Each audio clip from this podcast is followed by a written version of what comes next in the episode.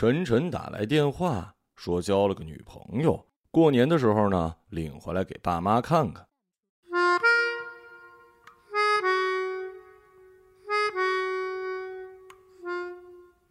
八月份，这个消息像是一股凉风吹走了炎热，并让王素贞和陈建业打了个颤。一网镇最破的小区是南海花园南海花园最阴暗的位置是六号楼，六号楼边上立着间孤矮的车库，这间车库就是王慧珍和陈建业的房子。他们的名字用的是当年最时兴的字眼，相当于今天的子涵、浩轩之类的。陈晨的“陈”字在二十几年前也很时兴。他们一家呢，本来是在一网镇旁边的村里。陈建业的奶奶给人做妾，混到他这辈只落得两间破屋、三亩薄田。平时陈建业给人打工，王慧珍在家里务农，生拉硬扯的把陈晨送进了郑州大学。之后，老两口穷尽积蓄，进行了这辈子的第二次投资，就是在一网镇的南海花园买了一间车库。王慧珍信主，教会给他资助了一辆三轮车，在街里拉活。陈建业呢，四处给人打零工，反正日子就在车库里过起来了。陈晨说：“这属于阶级流动，是他们人生中的壮举。”老两口接到陈晨的电话之后，想了一夜，觉得穷也得穷出诚意来，决定在车库顶上加一层。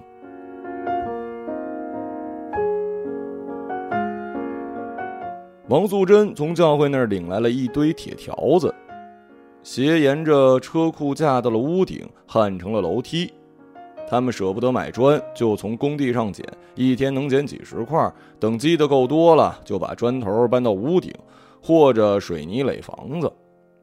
这个目标就像是一道红光照进他们的世界，从此心里多了一种不可言说的期待。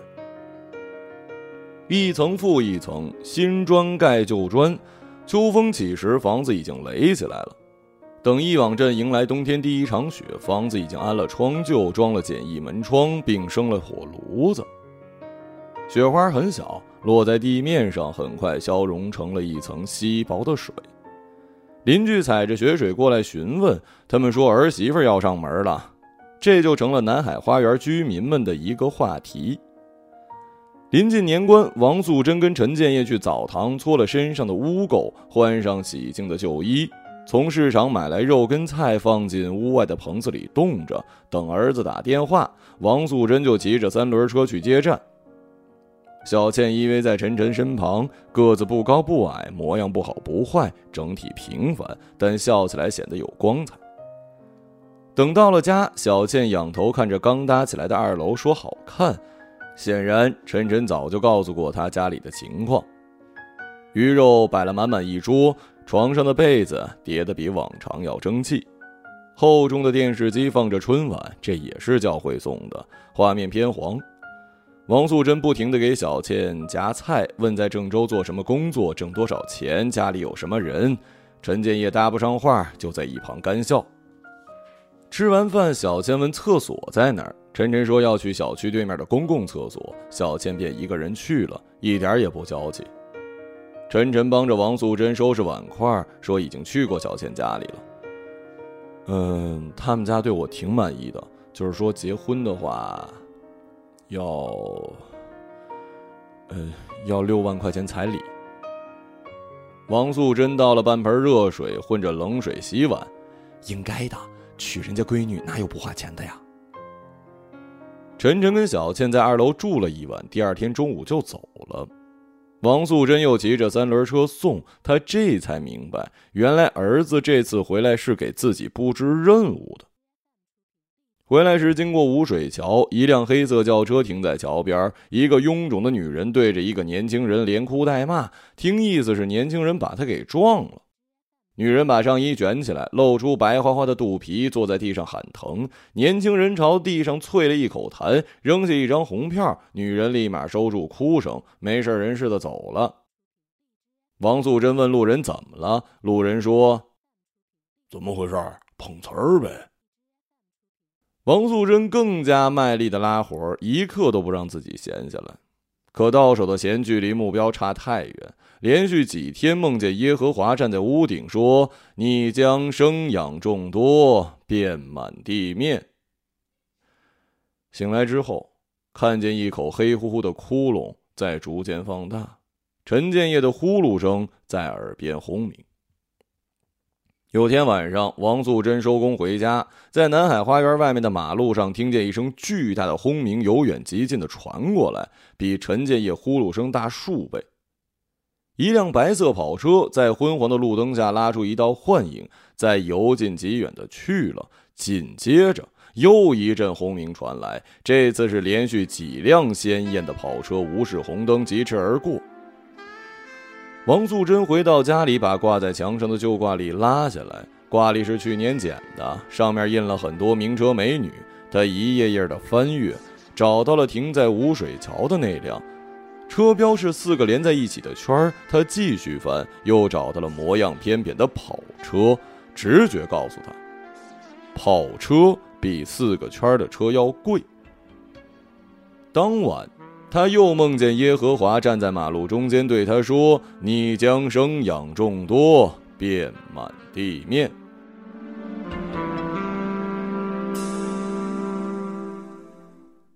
王素贞下定决心去死，是在收到一张假钱之后。坐车的一老头耳朵眼神不好使，王素贞看着他可怜，便放下戒心。到家才发现那张二十的票子假的厉害。他等着陈建业回来给他诉苦，可陈建业迟迟不回家。自从陈晨说了彩礼的事儿，陈建业就回家的晚，每次回来把一堆杂物堆在门口，等堆不下时就运到垃圾场卖了，可也卖不了几个钱。王素贞找不到人诉苦，心里憋屈，又翻翻墙上的日历，拉开卷帘门走了出去。走到路边，看着看着，路灯变红变绿，路灯照在沥青地面，把影子拉得很长。他想起了儿子陈晨，又想起了这大半辈子的时光，他心里觉得活着没劲。熟悉的轰鸣从北边传来，他踏出第一步，看向马路对面那个红色小人，纹丝不动的亮着，像在暗示他等一等。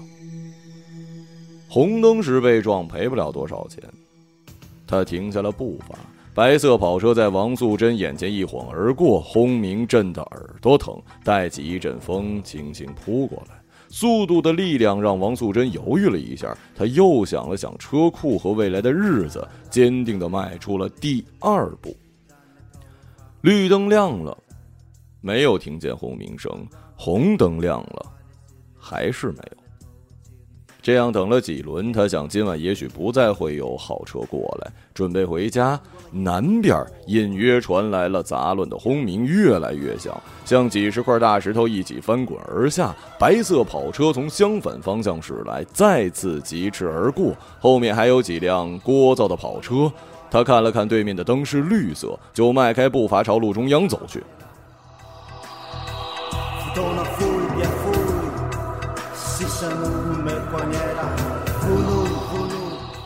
哎，我在这儿呢。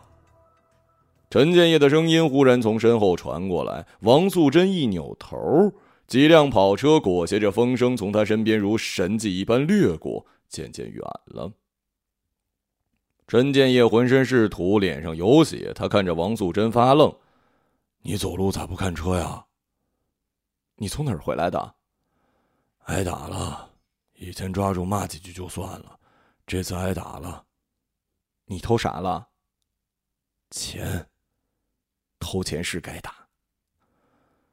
王素贞扶着陈建业往家里走，陈建业疼得直咧嘴。我的腿像是断了。没事儿，回家我给你擦点药啊。到家之后，王素贞倒了一盆热水给陈建业泡脚。他这才看见陈建业左边的小腿好像是长了几朵被碾过的红花，一道道往下淌血。也没看清楚他们拿啥打的，应该是三角带。你偷了多少啊？一千多吧。陈建业从裆里掏出一张二十的，我还偷藏了一张呢。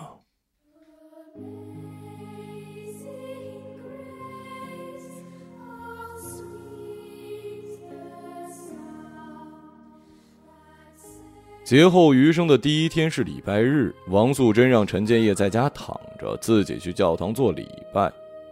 和往常一样，他坐在教堂最前面，祷告的最认真，唱诗唱的最响亮。他把自己铺展开，展平了，完全接受牧师的教导。礼拜结束，食堂做了一锅烩菜，牧师讲了一上午课，吃的很香。王素贞坐到牧师的身边说。你说偷东西的人该咋处置啊？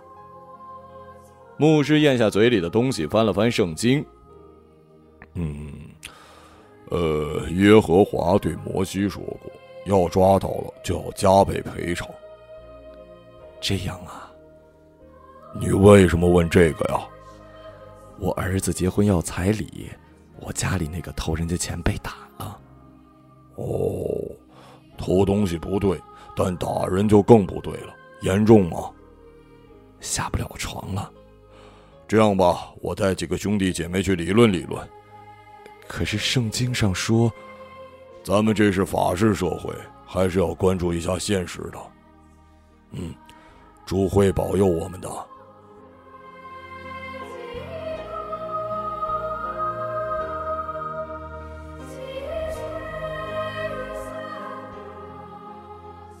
牧师带着王素贞跟几个信徒来到了陈建业偷的那家汽修厂。牧师先表明了身份，再开始讲理。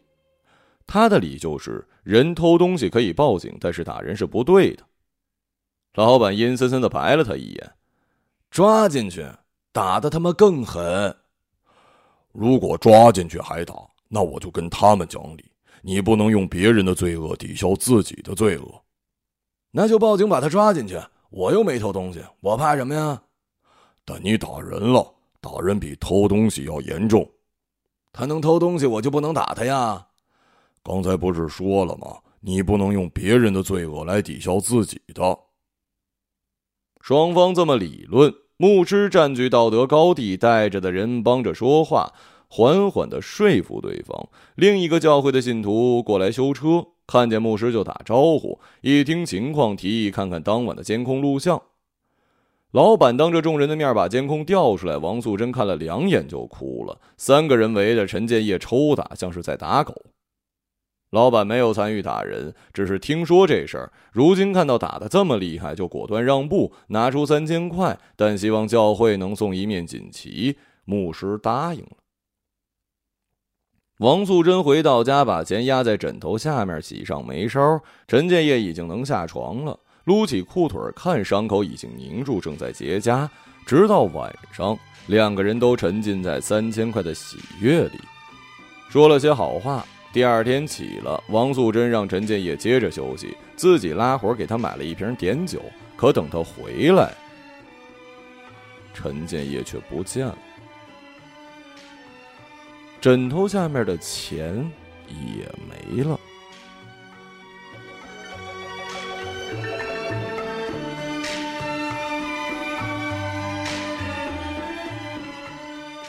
陈建业以前好赌，输过钱，为此王素贞还喝过农药。在家里急得直转，焦躁的等到晚上十点，陈建业才一瘸一拐的回来。钱还在，钱还在。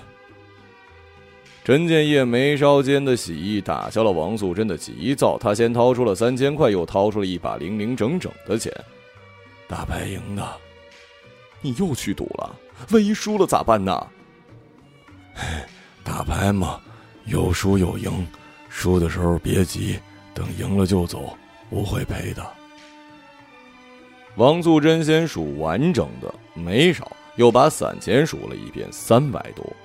把心放到肚子里，陈建业得意洋洋地说起自己赢钱的过程，拍着胸脯保证还能赢。王素贞给了他一千，结果陈建业又赢了两百多。两个人望着彼此粗糙的脸，喜上眉梢。之后的一个星期，白建业白天打工，晚上赌钱。王素贞粗略地算了一笔账，照这样下去，年底肯定能攒够彩礼。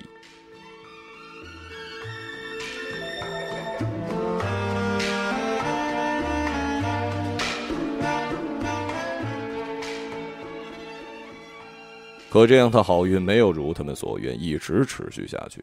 那晚，陈建业回家的脚步比往常拖沓，从卷帘门钻进来时没有笑，坐在床沿上一副苦脸。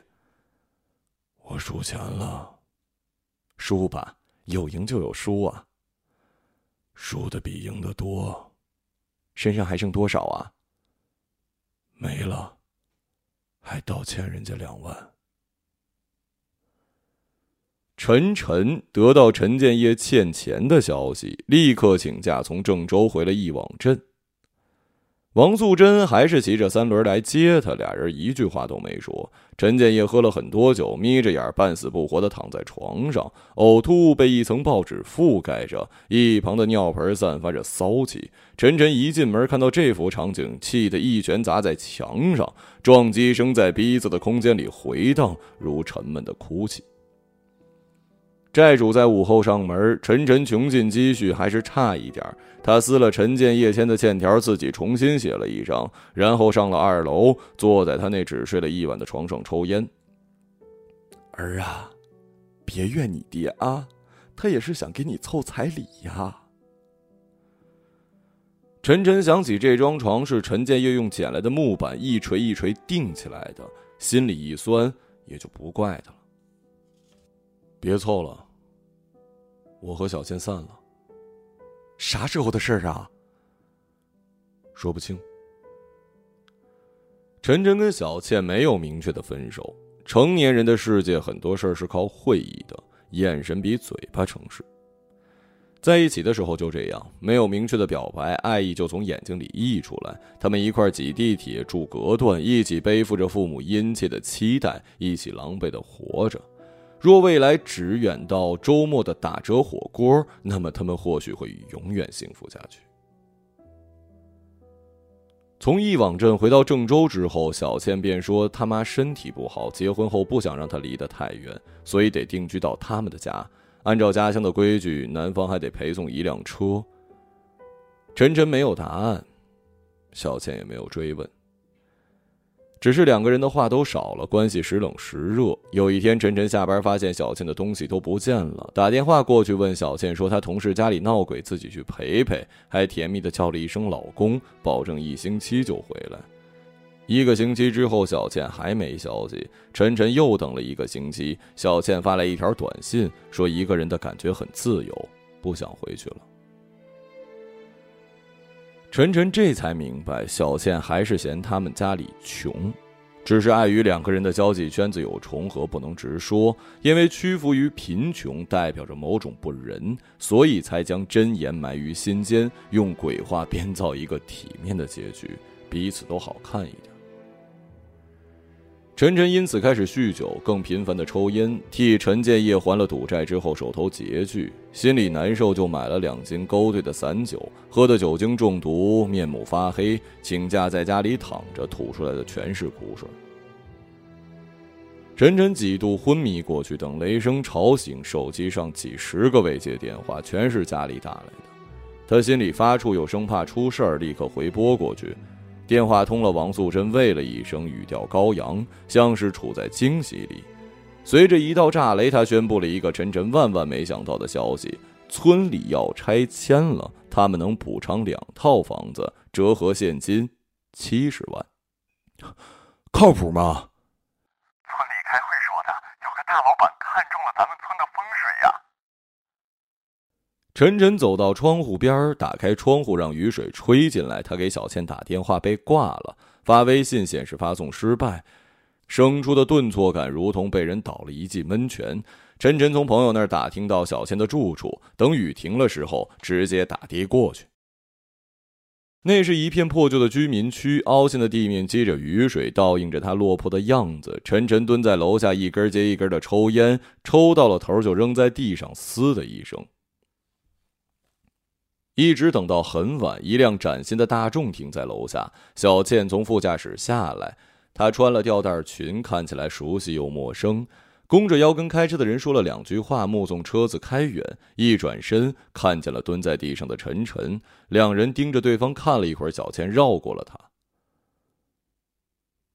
我家拆迁了，赔了一百多万。陈晨冷不丁来了这么一句，小倩拿钥匙的手抖了抖，发出一串清脆的声响。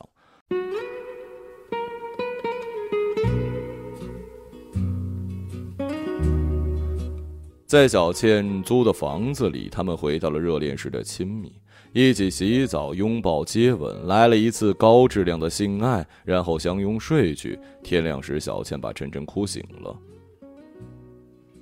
要是你能给我基本的生活，我还是会选择你，别人我看都不会看的。那个人很有钱吗？还行吧，就是有点老。我主要是看中他心很善。晨晨开始穿衣服，小倩问：“你是不是生气了？”“没有，别多想。”“再睡会儿吧。”“不了。”“晨晨，你是不是在骗我？你们家根本就没拆迁呢。”“真的拆迁了，但跟你没关系。”“那你找我干什么？”“爽一下喽。”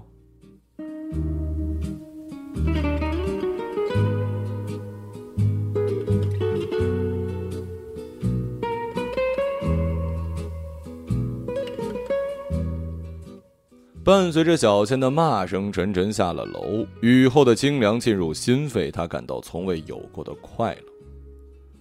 王素贞又跟陈建业商量了一晚，决定用老宅换一座楼房，剩下的折现给陈晨。这个目标像是一道更加亮、更加鲜艳的彩虹，照进他们的世界，心头如同被一根透明的丝线时刻牵引。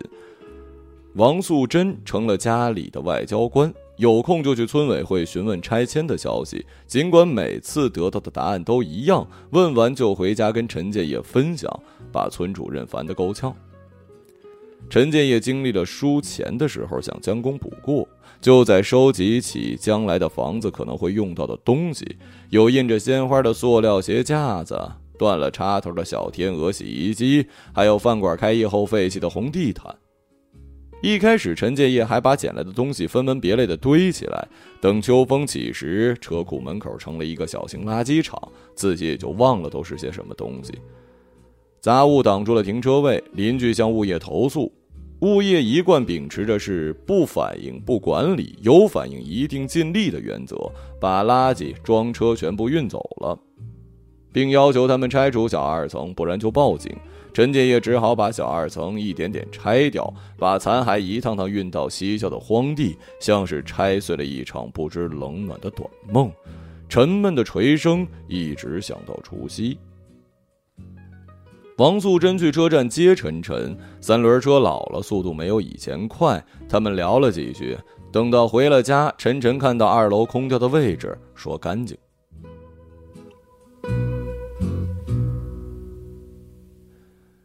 年夜饭是饺子、大蒜和白酒。厚重的电视机播放着春晚，画面依旧发黄。王素贞喝了杯酒，哭着感慨：“好日子要来了。”拆迁这事儿让他们感觉这个年过得非常有希望，尽管和去年的希望相比有一些渺茫。呃，你妈老是梦见上帝，说以后咱们家会大富大贵，还说你会有俩孩子，一个叫刘奶，一个叫蜜蜂。他还不敢跟你说，怕你觉得他迷信。信吧，穷人信耶稣，有点盼望总比没有强。那以后咱要成了富人，信啥呀？富人信佛祖，再贪心点就信道。有什么不一样的呀？信耶稣是想让后代过得好，信佛祖是想下辈子过得好，信道是想永远活下去。那看来呀，我没有信错。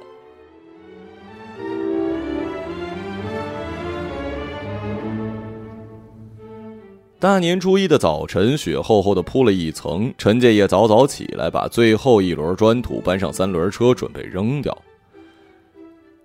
自从盖了这个小楼，咱家就不顺，趁着初一把它扔了，就当送瘟神了。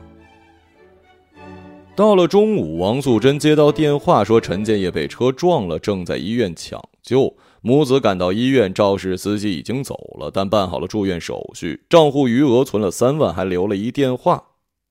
陈晨照着电话打过去：“你把我爸给撞了啊？”“嗯，对。”对方是一中年人，声音疲倦。“那你过来一下吧。”“过去干嘛？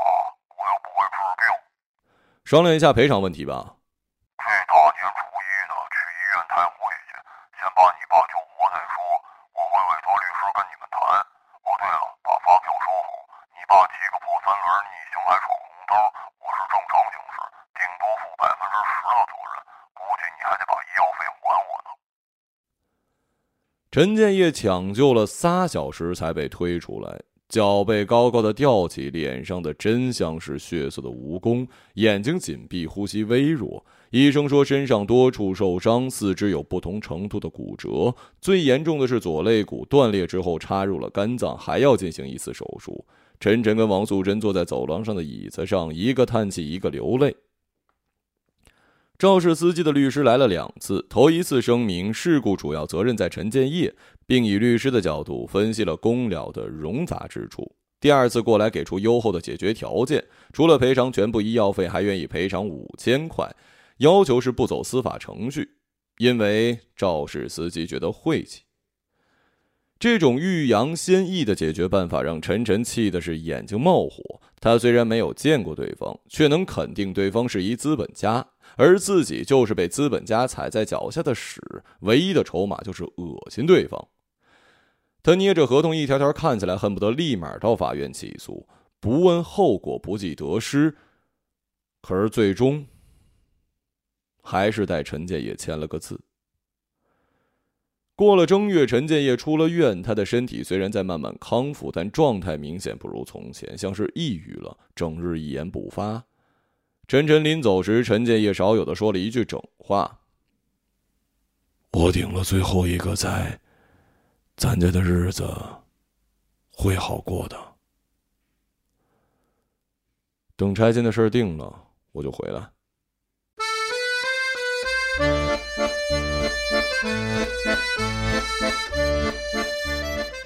陈建业的情况稳定，王素贞还是像以前那样，经常往村委会跑问拆迁的事儿。村主任已经放弃抵抗，看见王素贞就主动把之前重复过无数的话再重复一次，不急不躁。直到盛夏时节，他主动联系王素贞，说拆迁的事要往后延一延。王素贞觉得头皮一紧，问为什么？哎呀，我一次性跟你说清楚啊，以后别来找我了。是投资方那边的大老板在初一撞了一个人，见血破了功。现在觉得咱们村的风水也没有那么好了。